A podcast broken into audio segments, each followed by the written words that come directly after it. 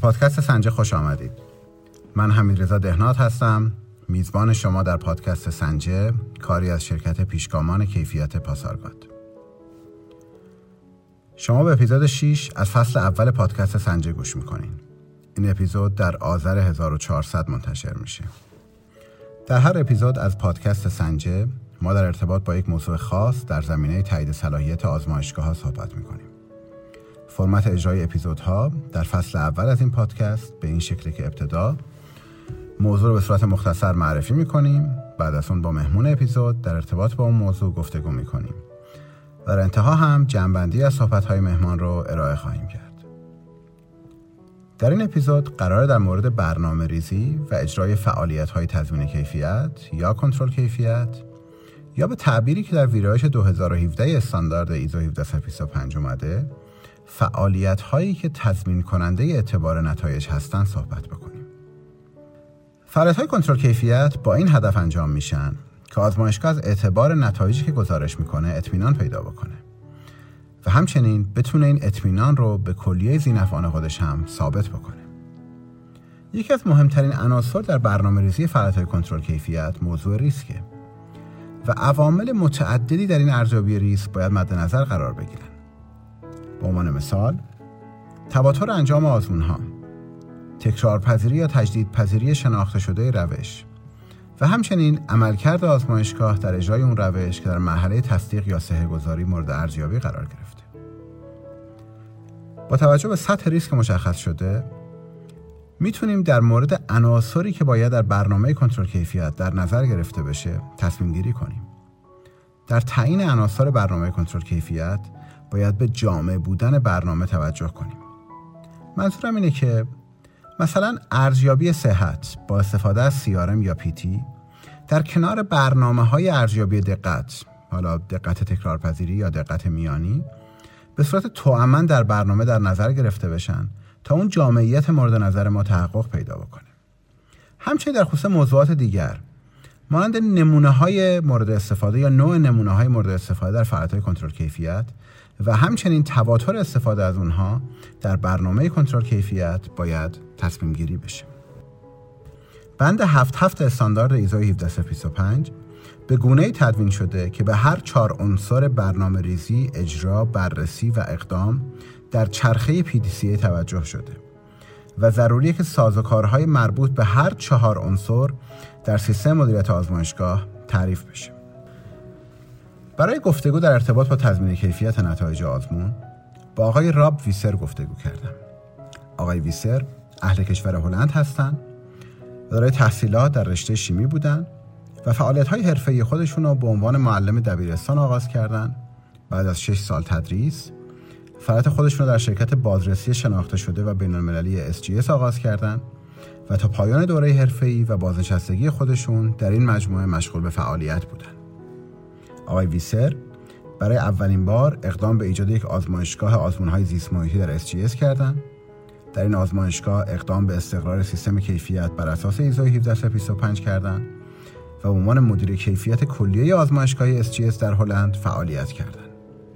پس از اون ایشون اقدام به تأسیس IIS Institute for Interlaboratory Studies یا همون مؤسسه مطالعات بین آزمایشگاهی کردند که یکی از بزرگترین و شناخته شده ترین برگزار کنندگان آزمون های مهارتی یا پیتی در زمینه محصولات نفتی و پتروشیمی در سطح دنیا هستند.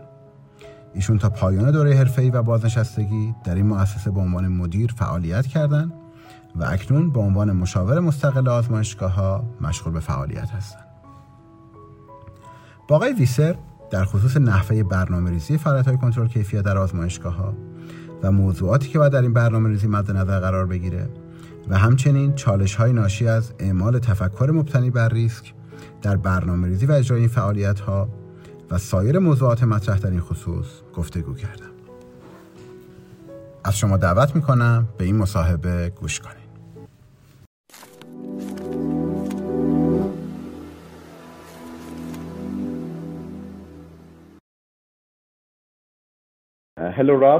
سلام راب خیلی ممنون که دعوت ما رو پذیرفتی برای من باعث افتخاره که شما رو اینجا در پادکستمون داشته باشم قبل از شروع می‌تونم ازت خواهش کنم که به صورت خلاصه خودت رو معرفی کنی و اطلاعاتی در خصوص زمینه کاری و تجربیاتت به خصوص در زمینه های مهارت تایید صلاحیت آزمایشگاه ها و حوزه های مشابه رو در اختیار ما قرار بدی. خیلی ممنون.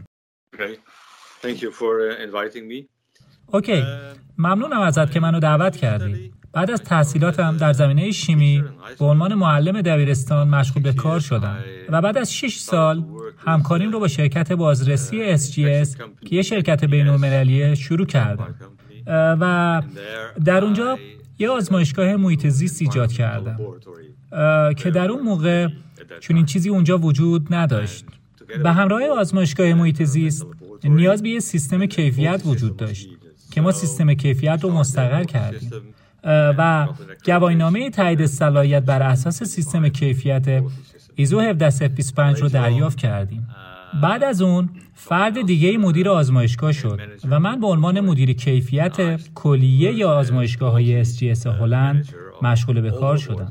و بعد از اون من آیایس مؤسسه مطالعات بین آزمایشگاهی رو تأسیس کردم که برگزار کننده پیتی بود. که در اصل در ابتدا فقط برای آزمایشگاه های SGS بود. ولی چند سال بعد امکان مشارکت برای آزمایشگاه های غیر از SGS هم فراهم شد. و همچنین IIS بر اساس ایزو 17043 تایید صلاحیت شد که برای هیئت تایید صلاحیت هلند هم یه در واقع تایید صلاحیت جدید بود. یکم سخت بود چون اونا تا قبل از اون تجربه در مورد این استاندارد نداشتن. این بود خلاصه ای از سوابق من. اوکی خیلی ممنون بابت معرفی. همونطور که قبلا با هم صحبت کرده بودیم امروز قرار در مورد تضمین کیفیت نتایج آزمون با هم صحبت کنیم. و سوال اول من اینه که همونطور که در استاندارد ایزو 17025 مورد اشاره قرار گرفته آزمایشگاه ها باید برای اقداماتی که برای حصول اطمینان از اعتبار نتایجشون مورد نیاز هست برنامه ریزی انجام بدن در برنامه ریزی این فعالیت ها عوامل مختلفی بایستی مورد توجه قرار بگیرد مانند تعداد نمونه هایی که برای آزمون خاص دریافت می‌کنن یا سایر عواملی که اهمیت دارند. لطف می‌کنی به من بگی که چه عواملی باید هنگام برنامه ریزی برای این فعالیت های تضمین کیفیت توی یه آزمایشگاه مد نظر قرار بگیر تفاوت وجود داره بین برنامه ریزی برای یه آزمون جدید و برای آزمون هایی که آزمایشگاه مشغول انجام اونا بوده. برای آزمون جدید شما باید بررسی و تعریزی کنید که آیا روش های استاندارد روش های آزمون موجودن یا خیر؟ که آیا تجهیزات لازم رو دارید یا خیر؟ آیا کارکنان ضروری رو دارید یا خیر؟ آیا تحصیلات مناسب یا تجربه مناسب برای اون روش وجود داره یا خیر؟ بعد از اون البته اینکه آیا مواد شیمیایی رو دارید یا خیر؟ آیا مواد مصرفی وجود دارن آیا ماده مرجعی گواهی شده برای اون روش در دسترس هستش؟ آیا پیتی مناسب برای اون روش در دسترس هست؟ و چگونه می‌تونین کنترل کیفیت مرتبط و مناسب رو با امکانات موجود برای اون روش آزمون ایجاد نمود؟ چگونه می‌تونیم آزمون رو ارزیابی و سهگذاری بکنیم؟ و در پایان اینکه آیا هزینه های انجام شده برای همه این موارد برای مدیریت و برای مشتری قابل قبول هستش یا نه؟ این برای آزمون های جدیده. هرگاه شما آزمونی داشته باشین که در حال اجراست یه مقدار تفاوت وجود داره. شما نتایج آزمون رو به دست میارید و باید این نتایج آزمون رو در مقایسه با یک سری مقادیر بررسی کنید ممکنه مشخصاتی باشه که مشتری داده یا در مقررات باشه.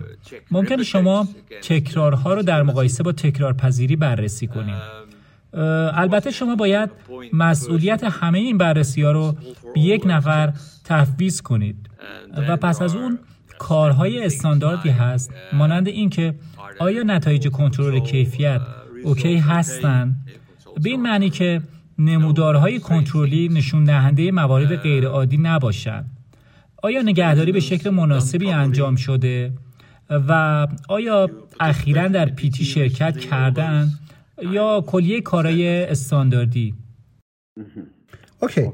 اگر بخوام از همین نقطه بحث رو ادامه بدیم در ویرایش جدید منظورم آخرین ویرایش استاندارد 1725 که تمرکز بر رویکرد مبتنی بر ریسک در جنبه های مختلف کار آزمایشگاهه چگونه ما باید این رویکرد مبتنی بر ریسک رو در برنامه ریزی های تضمین کیفیت یا کنترل کیفیت به کار بگیریم به عنوان مثال من داشتم مستندی رو میخوندم که در اون نوشته بود okay بر مبنای موارد رد شده در کنترل کیفیت های داخلی قبلی شما ممکنه فاصله زمانی مشارکت در PT رو تغییر بدید یا معیارهای مشابه این.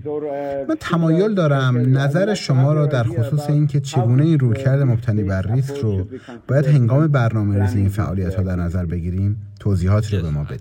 بله به نظرم چیزی که گفتید درسته. شما باید ارزیابی ریس رو برای هر آزمون و هر فرایند در آزمایشگاه انجام بدین. هنگامی که بعضی از مراحل بعضی از بخش ها دارای ریسک بالایی هستند شما باید کنترل کیفیت بیشتری در مقایسه با مرحله دارای ریسک کمتر انجام بدین. به عنوان مثال در مورد ترازوها ترازوهای امروز خب خیلی باثباتن و شما نیازی نیست کاری در موردشون انجام بدین. تنها کاری که باید انجام بدین اینه که بررسی های مختصری رو با بعضی از وزنه ها انجام بدین و نه هیچ کار اضافه دیگه ای لذا کالیبراسیون تقریبا هیچ وقت مورد نیاز نیست.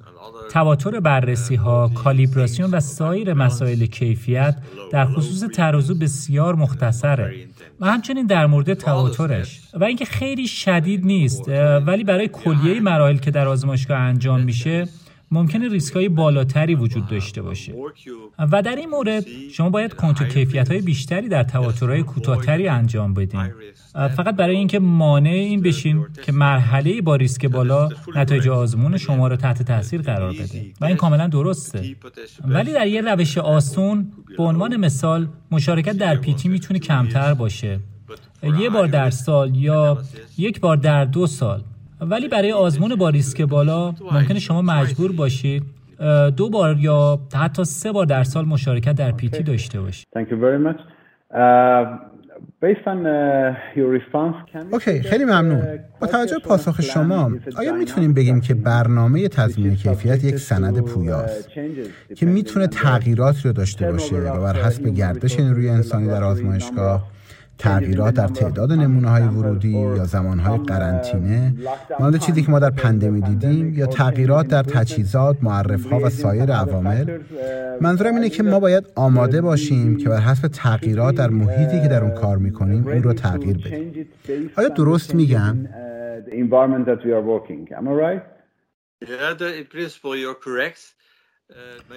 بله درسته.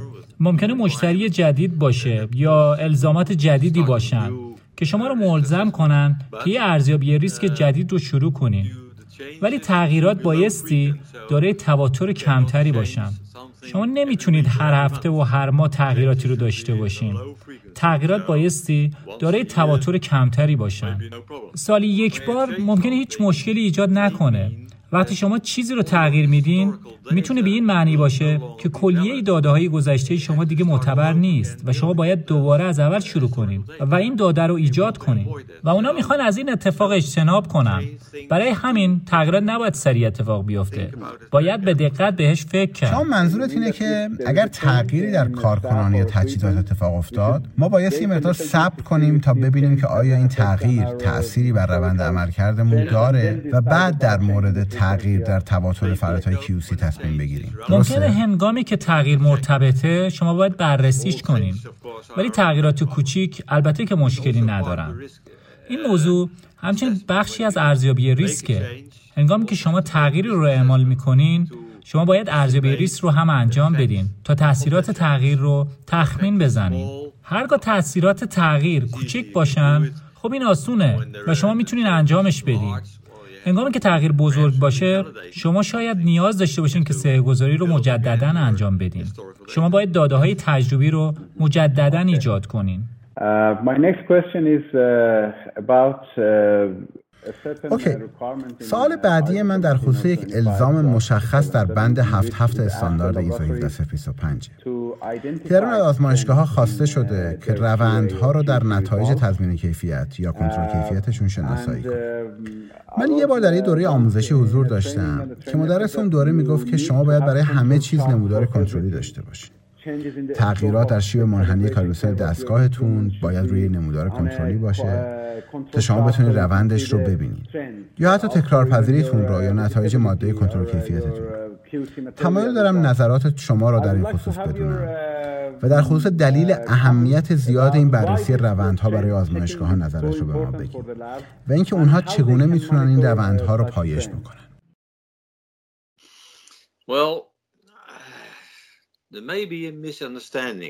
خب شاید یه سوء تفاهمی وجود داره. روندها به این معنی نیستن که شما باید نمودارهای کیفی داشته باشین. اول در مورد اون چیزی که درباره نمودارهای کیفی گفتی اینکه شما باید یه نمودار برای هر مرحله داشته باشی من مخالفم. فکر می‌کنم که ارزیابی ریسک شما از ارزیابی ریسکتون شما باید مراحل دارای ریسک بالا رو مشخص کنید. و اون مراحل برای اونها باید نمودار کیفی داشته باشیم. این کار عبسیه که بیاین و برای یه مرحله دوره ریسک پایین نمودار کیفی داشته باشین و مقدارش رو روی نمودار کیفی خب همواره صحیح هستش. پس این نمودار هیچ کاری انجام نمیده. هیچ چیزی رو بیان نمی‌کنه. شما از قبل می‌دونستین. همه چیز بایستی درست باشه و همه چیز درست میشه. معلومه که درست میشه. این یه مرحله کم ریسکه. پس کنارش بذار. انجامش نده. ولی انتخابایی که انجام میدین باید برای موارد با ریسک بالا باشه و باید حساس و مشخص باشن. پس هرگاه نموداری کیفی میگه مشکلی وجود داره. شما همواره بلافاصله متوجه میشین که چه مشکلی وجود داره. چون دلایل مشخصی وجود داره که شما چرا از یه نمودار کیفی استفاده می‌کنید بله و بعد روندها. شما می‌تونین روندها رو در نمودار کیفی ببینید ولی هنگامی که روند کوچک باشه شما اونو نخواهید دید. چون قانون مشخصی وجود داره که شما می‌تونین یا میبایست به نمودار کیفی اضافه کنین تا بتونین روندهای کوچیک رو مشاهده کنین. به عنوان مثال نمودارهای کیفی معمولا سی نقطه برای سی روز یا 60 روز در یه چنین مقیاس زمانی دارن. لغزش روندی که در آزمون ایجاد میشه خب ممکنه ماهها یا سالها طول بکشه تا اتفاق بیفته. شما در یک نمودار اونا رو نخواهید دید. شما فقط موقعی اونا رو خواهید دید که نمودار مثلا ماه پیش رو با نمودار سال پیش مقایسه کنین. یک سال قبلش. اون موقع شما می‌تونین روند رو ببینین. این به نظر من اون چیزیه که منظور استاندارد 17025 هستش.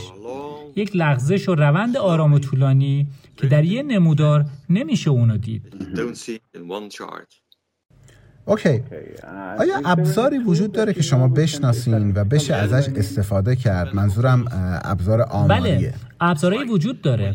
وقتی یه نموداری تکمیل میشه شما باید سی داده آخرتون رو با داده های قبلی از طریق آزمون های آماری مقایسه کنید t-test و F-test و همین کار رو برای لغزش ها هم می‌تونین انجام بدین یه ثابت هایی وجود داره که بر اساس یه ثابت دیگه تعریف میشه و شما می‌تونین ببینین که بزرگ هستش و در نتیجه اون شما لغزش یا روندی دارین و روند بایستی بررسی بشه. در مورد سوال بعدی اجازه بده که در مورد همین موضوع نمودارهای کنترلی باشه. در بسیاری از آزمایشگاه ها از مثبت و منفی دو و مثبت و منفی سه برابر انحراف استاندارد به عنوان حدود کنترلی در نمودارهای کنترلیشون استفاده می‌کنه. و این مقادیر انحراف استاندارد از داده های تجربی آزمایشگاه به دست اومده. و اونها بر این اساس معیاری و برای فعالیت های آیندهشون تعریف می‌کنن. ولی بعضی افراد باورشون اینه که ما بایستی از مقادیر تجویز شده یا هدف برای انحراف استاندارد به جای معیارهای عملکرد خود آزمایشگاه استفاده کنیم. تا بررسی بکنیم که شما در موقعیت صحیحی قرار دارین یا خیر؟ و اینکه آیا دارین کارتون رو درست انجام میدین یا نه؟ نظرت در مورد این مقادیر هدف تجویز شده در مقایسه با مقادیر انحراف استاندارد تجربی چیه؟ Well, both methods uh, may be خب هر دو روش می‌تونن درست باشن یا بهترین انتخاب ما باشن چون ممکنه شما بخواین هر کدومو که در واقع دوست دارین انتخاب کنین. این به نوع آزمونی بستگی داره که آزمایشگاه انجام میده. به عنوان مثال در آزمایشگاه های محیط زیستی شما همواره از حدود دو و سه برابر انحراف استاندارد آماری استفاده می‌کنین.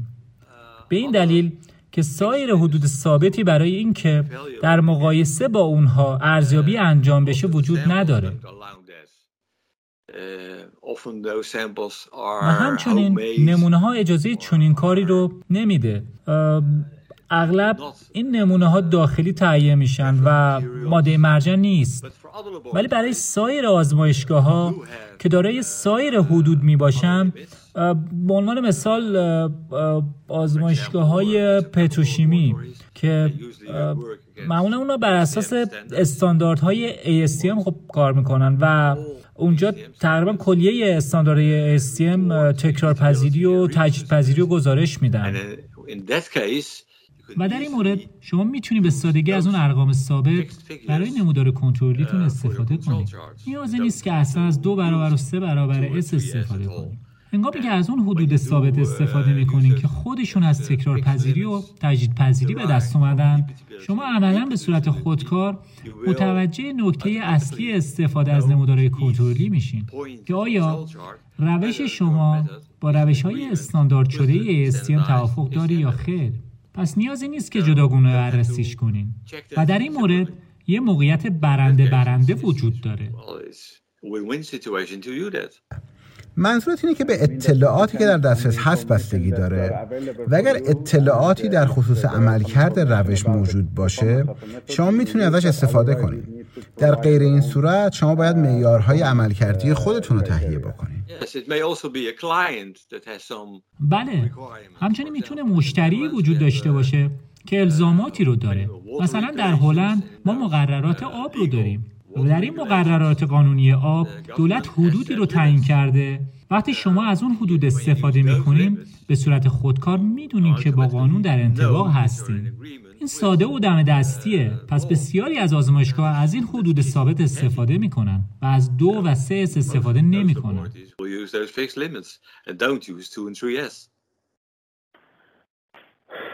اوکی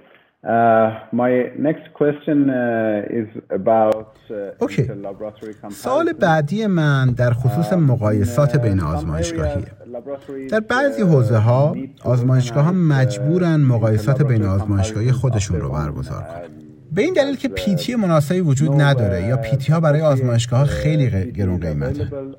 یا بعضی مشکلات حمل و نقل وجود داره که شما باش آشنا هستیم مثلا برای مواد خطرناک یا سایر اقلام مشابه. و اونها مقایسات بین آزمایشگاهی رو با تعداد کمی از شرکت کنندگان برای خودشون طراحی و برگزار می‌کنن. و مبنای تجربه خودم مشاهده کردم که در بعضی مواردی مقایسات خیلی اثر بخش نبودن. نوسان بین آزمایشگاه ها خیلی زیاد بوده یا مقدار تخصیص یافته ثابتی وجود نداشته و نظر آماری هم تعداد خیلی پایین بوده. در این مورد نظرت چیه؟ آیا بهتره بعضی وقتها و در موقعیت های این چنینی ما کنترل کیفیت خارجی نداشته باشیم؟ یا تمرکزمون رو بذاریم بر مقایسات بین آزمایشگاهی؟ و یک مقایسه بین آزمایشگاهی به خوبی سازماندهی شده داشته باشیم. تا ریسک دریافت سیگنال ناصحیح عمل کرد. در کنترل کیفی خارجی رو با توجه به کوچک بودن مقایسه بین آزمایشگاهی بپذیریم می‌تونم نظرت رو در این باره بدونم؟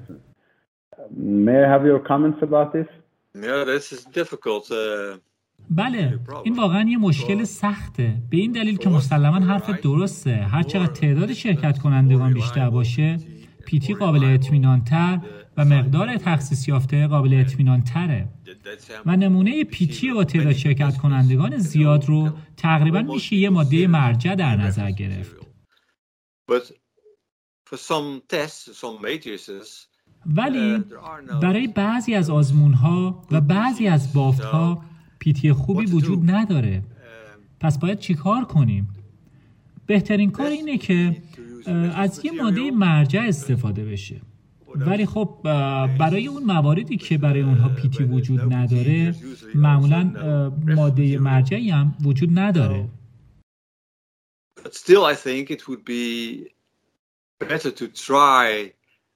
ولی کماکان من فکر می‌کنم که بهتر تلاش بشه و همکاریهایی با سایر آزمایشگاه ها انجام بشه که ممکنه توی کشور باشن و یه آزمون مشابه رو انجام بدن و یه پیتی کوچیک سازماندهی بشه. به این دلیل که حتی از یه پیتی کوچیک هم با وجودی که به خوبی پی پیتی بزرگ نیست و معمولا توسط یه برگزار کننده حرفه‌ای پیتی برگزار نمیشه باز هم شرکت کنندگان می‌تونن چیزایی رو از اون یاد بگیرن. به این دلیل که این هدف اصلیه. یاد بگیرین که مثلا چرا نتایج اینقدر داره اختلافن کدوم آزمایشگاه ها ممکنه بهترین نتایج رو داشته باشن؟ اونی که نتیجه بزرگی رو داشته اونی که نتیجه کوچیکی رو داشته این یه فرایند یادگیریه. و این فرایند یادگیری می‌تونه حتی با تعداد کمی از آزمایشگاه ها کار کنه. شما این گزینه رو دارین و بهتر انجامش بدین. اوکی uh, سوال بعدی که البته فکر می‌کنم پاسخش رو پیشتر uh, دادی.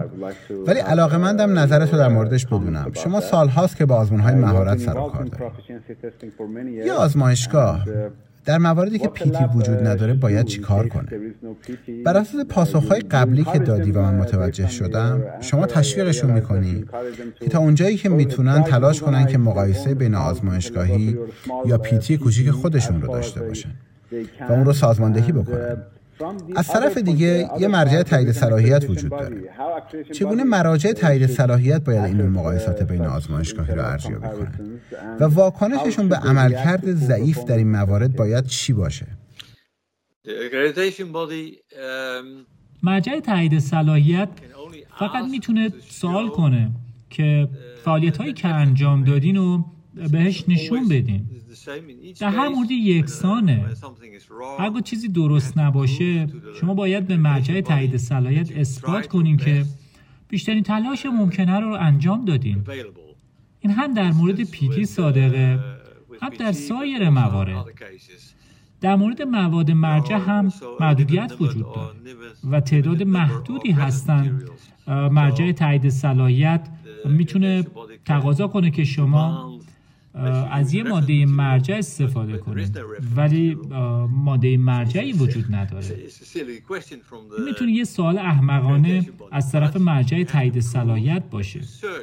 ولی شما باید اثبات کنین که جستجو برای ماده مرجع رو انجام دادین. برای پیتی هم شما باید به مرجع تایید صلاحیت اثبات کنید که جستجو برای پیتی خوب رو انجام دادین و پیدا نکردین. و سراغ سایر آزمایشگاه رفتین و پیشنهاد شروع مقایسه توی جمع کوچیک رو دادین.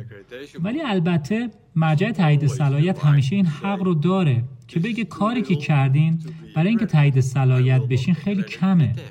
من این آزمون رو تایید صلاحیت نمی کنم به این دلیل که شواهد خیلی کمی وجود داره که نشون بده. آزمایشگاه می‌تونه این آزمون رو با اعتبار مناسبی انجام بده.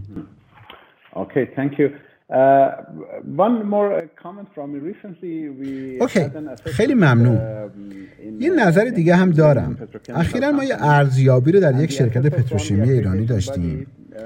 که ارزیاب مرجع تایید صلاحیت عدم انتباقی رو برای آزمایشگاه ثبت کرد. آزمایشگاه مقایسه بین آزمایشگاه خودش رو در زمینه آزمون های گاز برگزار کرده بود. به این دلیل که خودت هم می‌دونی که پیتی های خیلی کمی در این زمینه وجود داره. یعنی پیتی های زیادی وجود نداره و آزمایشگاه نتونست هیچ پیتی پیدا بکنه. اونا یه مقایسه بین آزمایشگاهی کوچیک بین 5 تا آزمایشگاه برگزار کرد. عدم انتباقی که توسط ارزیاب صادر شد این بود که شما به عنوان آزمایشگاه ارزیابی نتایج عملکرد خودتون رو انجام دادین و این از نظر من قابل قبول نیست. ارزیابی عملکرد باید توسط یک سازمان مستقل انجام بشه حتی در مورد مقایسات بین آزمایشگاهی. تو با اینو قضاوت موافقی یا به این دلیل که پیتی موجود نبوده اونا این حق رو داشتن که عملکرد خودشون رو ارزیابی بکنن؟ من فکر نمی کنم که ببین کاری که آزمایشگاه کرده خب غلط نبوده. من فکر می کنم ممیز بیش از حد سختگیر بوده. ولی سازمان دهنده اون پیتی آزمایشگاه رو منظورم هستش. بایستی بتونه کلیه دادای خام پیتی رو به ممیز نشون بده. کلیه داده های مربوط به تک تک آزمایشگاهی که مشارکت کردن و اینکه محاسبات چگونه انجام شده. و همچنین اینکه نتیجه گیری ها چگونه انجام شد. پس هنگامی که کلیه داده های خام موجوده دلیل نداره که یه سازمان مستقل اون رو انجام داده باشه. ولی خب بایستی شفافیت کامل وجود داشته باشه. این کاملا درسته. پس در صورتی که شفافیت کامل وجود داشته باشه استقلال دیگه مشکل ساز نیست. منظورت اینه؟ نه نه. در واقع اینا محاسبات ساده و ممیزم خودش می‌تونه اون محاسبات رو بررسی کنه. همین. سوال آخر من در مورد بند هفت هفت استاندارد ایزو 17325 که در اون میگه آزمایشگاه باید در پیتی شرکت کنه به شرط اینکه اونها موجود و مناسب باشن. و من تمایل دارم تفسیر تو در خصوص این دو عبارت بدونم. در زمینه مشارکت در آزمونهای مهارت موجود یعنی چی و مناسب یعنی چی؟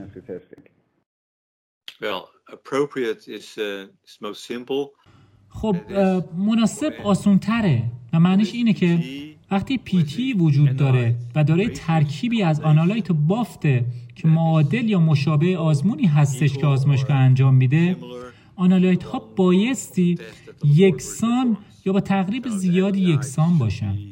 و بافت هم همینطور. این معنی مناسب بودنه.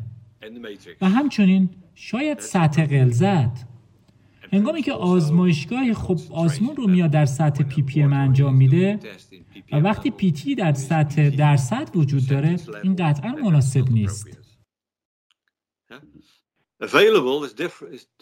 موجود بودن سخته. سختره به این دلیل که معنیش فقط این نیست که پیتی وجود داره. پیتی بایستی در دسترس باشه و خب برای مشارکت کنندگان آزادانه امکان پذیر باشه. مانند آزمایشگاه شما در ایران. بایستی از نظر قیمت قوانین گمرکی و کلیه مواردی که ممکنه مانع این بشن که آزمایشگاه درون اون پیتی که تمایل داره شرکت کنه بتونه شرکت کنه. بعضی وقتا اون نمی‌تونه شرکت کنه. من می‌دونم که پیتی های وجود داره که هزینه اون 5 هزار دلاره برای یه پیتی.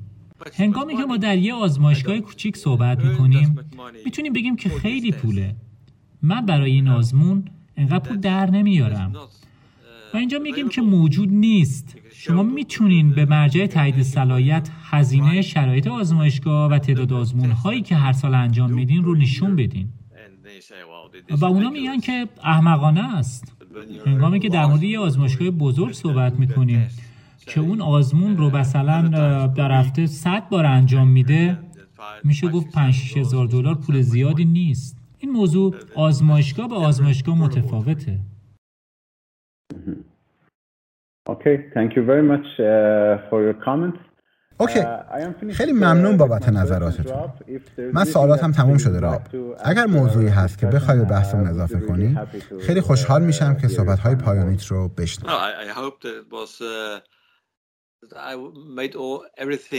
من امیدوارم که همه موضوعات برای کار شما قابل درک و کاربردی بوده باشه.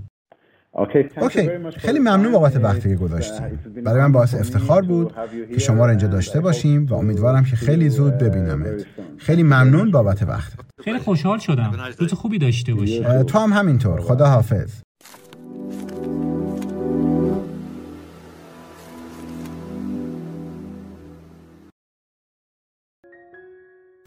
امیدوارم این مصاحبه برای شما مفید بوده باشه.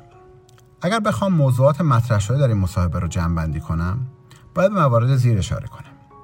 یک برنامه ریزی فعالیت های کنترل کیفیت برای یک روش آزمون جدید در مقایسه با روش آزمونی که در آزمایشگاه در حال اجراست دارای های قابل توجه و بنیادی. نکته دوم تفکر مبتنی بر ریسک رو می‌تونیم به مراحل مختلف روش آزمونمون تسری بدیم. به این معنی که کنترل های کمتری رو برای مراحلی که احتمال خطای کمتری در اونها وجود داره در نظر بگیریم و تمرکزمون رو بر مراحل حیاتی تر یا کلیدی تر قرار بدیم. نکته سوم ضرورت وجود سیستم مدیریت تغییر. به گونه ای که از اعمال تغییرات سریع و با تواتر کوتاه اجتناب بکنیم در آزمایشگاه. به این دلیل که تغییرات می‌تونن روی برنامه کنترل کیفیت تاثیرات قابل توجهی داشته باشن. نکته چهارم پیشنهاد میشه که استفاده از نمودارهای کنترلی محدود به مراحلی از روش آزمون باشه که قطعا ریسک بالاتری برای ما دارن.